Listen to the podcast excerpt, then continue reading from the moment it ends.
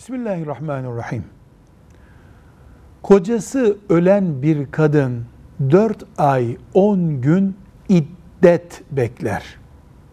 Bu 4 ay 10 gün beklemeye iddet denir.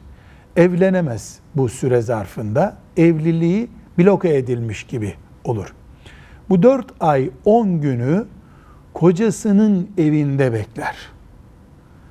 Genel kural budur. Ancak güvenlik, ev sahibinin çıkarması gibi makul, şer'i bir gerekçeden dolayı babasının evinde de bekleyebilir.